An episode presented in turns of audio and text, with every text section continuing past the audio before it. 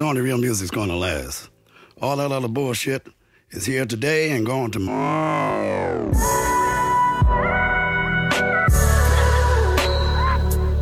Hello, hello, and welcome to the seventh episode of A Word with Flo.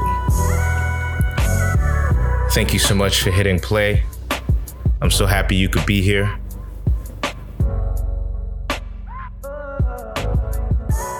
If you've hit play, I want to say thank you so much for your patience. This episode has been a long time coming.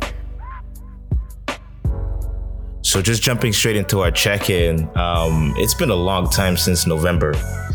The time between November and December moves so fast for me. It happens every year, and every year I am still surprised. This one was particularly special because I graduated from my master's degree that journey was surreal, man. It started with a mountain of self doubt and a vague idea of how I wanted to come out of that experience. And it ended with growing confidence in myself, in my abilities, a clear vision for the future, and a network of like minded, passionate, and driven people. I'm so grateful.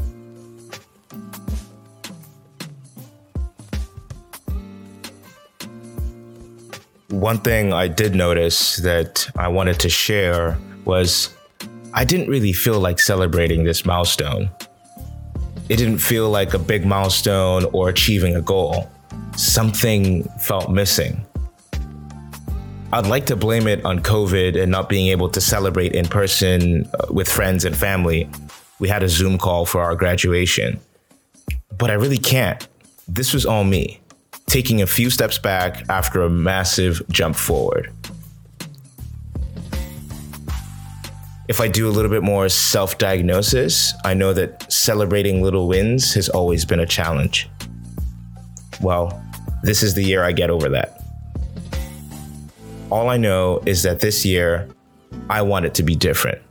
I need this year to be different. And it's already showing the signs. Here's a tip it's always you versus you, in the sense that you can only compare yourself to the person you used to be, nothing else.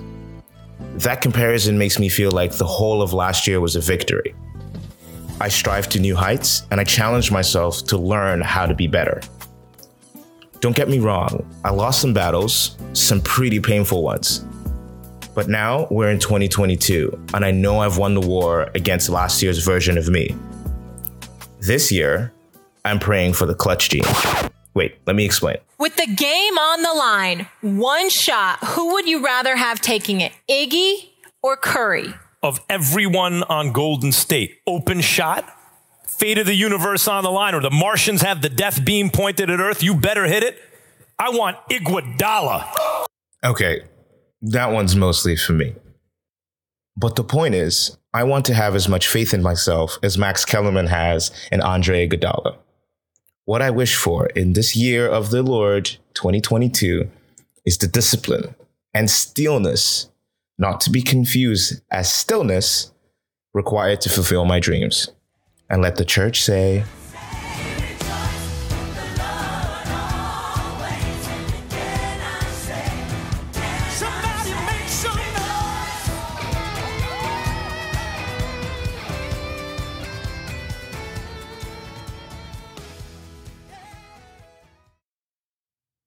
Zooming out, some stories out of Africa have caught my attention from the last few months of 2020.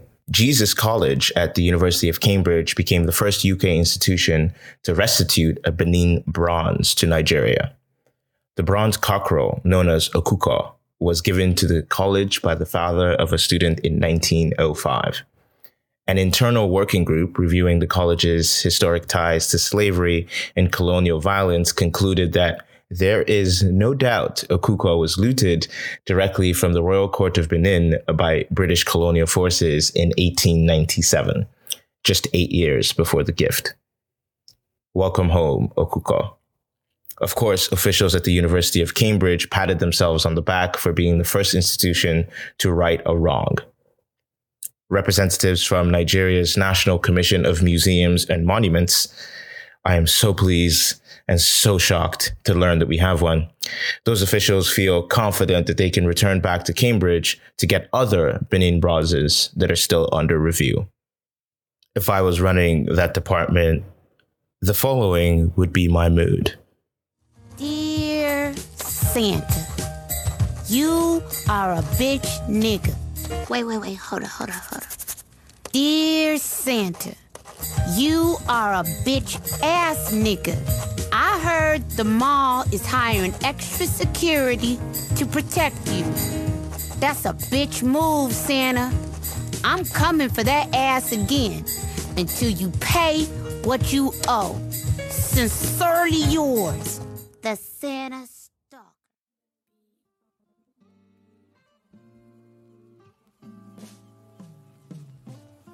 For over 90 days, an oil spill has decimated the livelihood of residents in the Niger Delta region of Nigeria. According to Nigeria's Ministry of Environment, there have been approximately 5,000 documented cases of oil spillage in the last six years alone. Minister Sharon Ikeazor has compared the pollution scene to Hiroshima in Japan after the World War II atomic bombing, and she has called for a review of the law which governs these kinds of things. After visiting the scene in late November 2020, State Governor Douye Diri likened the situation to the Gulf of Mexico incident in 2010. That incident is widely considered to be the largest marine oil spill in history.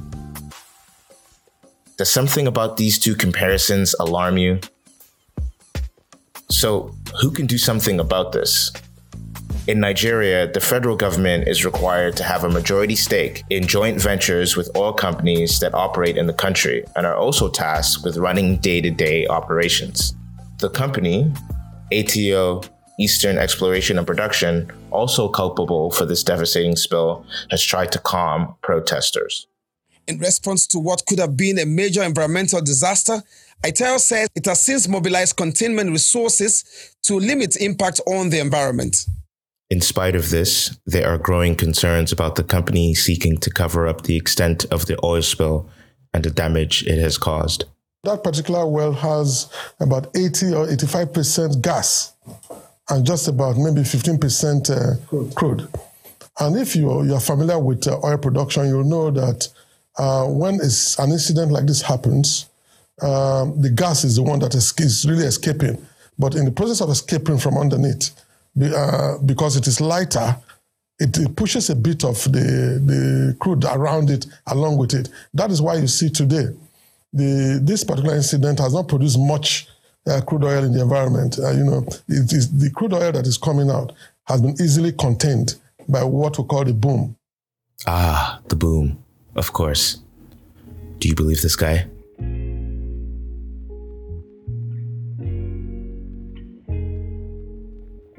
And finally, my word Flo for this week is on silence.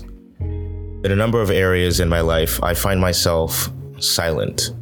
Surprisingly so, because I can't seem to shut up about other aspects of my life. Silence has a power, both good and bad. By its nature, silence can be peaceful with its own beauty. Don't believe me? Go out into nature and try to find some silence. I wanted some help breaking down the power of silence, so here are some thoughts from two beautiful people.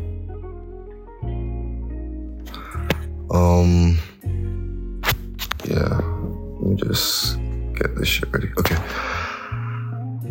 Silence is processing time. Silence is centering. It is still. It is calmness. Silence is loud. Silence is a weapon. Silence is a paradox. Silence is kindness. Silence is violence. Depending on context and interpretations, it could be a beautiful thing and it can also be a sad thing. Yeah. Breaking silence, in contrast, is disruptive. So, when to be silent and when to be outspoken is a decision that requires much thought for me, this carries a heavy weight. Silence, in many ways, um, can be destructive. You know, not speaking out, not saying things, not voicing your opinion. But I've also I've had an experience where silence has aided me and and and he, uh, he, healed certain certain aspects of my life. Having two strong, powerful, opinionated, like uh, stubborn at times people um, can lead to chaos, right? And speaking up and saying what you believe is not necessarily the right thing to do, which is what I've realized. I do believe that there is power I found in holding back and watching and observing and allowing other people to feel like they've they've been heard and I realize that sometimes people want that. That's that's actually sometimes all they want is just to be heard and the room to hear. And if you give up your power, it's not like you're giving up any power, you're actually gaining power by sitting back and being the observer and the listener. You know, I don't believe in not saying anything um, in terms of like wrong situations. I don't believe being a bystander. That's not what I'm saying. But, you know, I think important situations you have to stick up for for certain things. You have to voice your opinion, you know, but really ask yourself, is this moment right now a moment where I need to speak up? Is this? Do I really need my opinion to be heard? And then check with your own ego. And I think the ego is a big part of whether or not we should be speaking. And, you know, if you can acknowledge your ego and go, hmm, this is my ego. Actually, I don't need to say anything about this.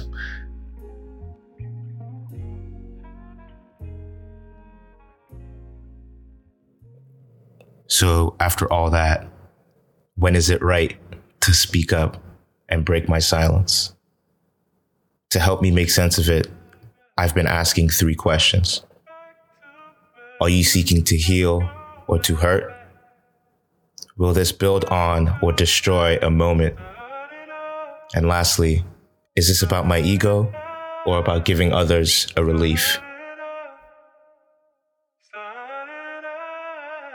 This has been a Word with Flo. If you like what you heard, please share it with a friend. You know, we all love cool shit. You can find the show on Instagram at a word with Flo, and you can find me on Twitter at shipwreck flow. Stay blessed, and I'll catch you on the next one.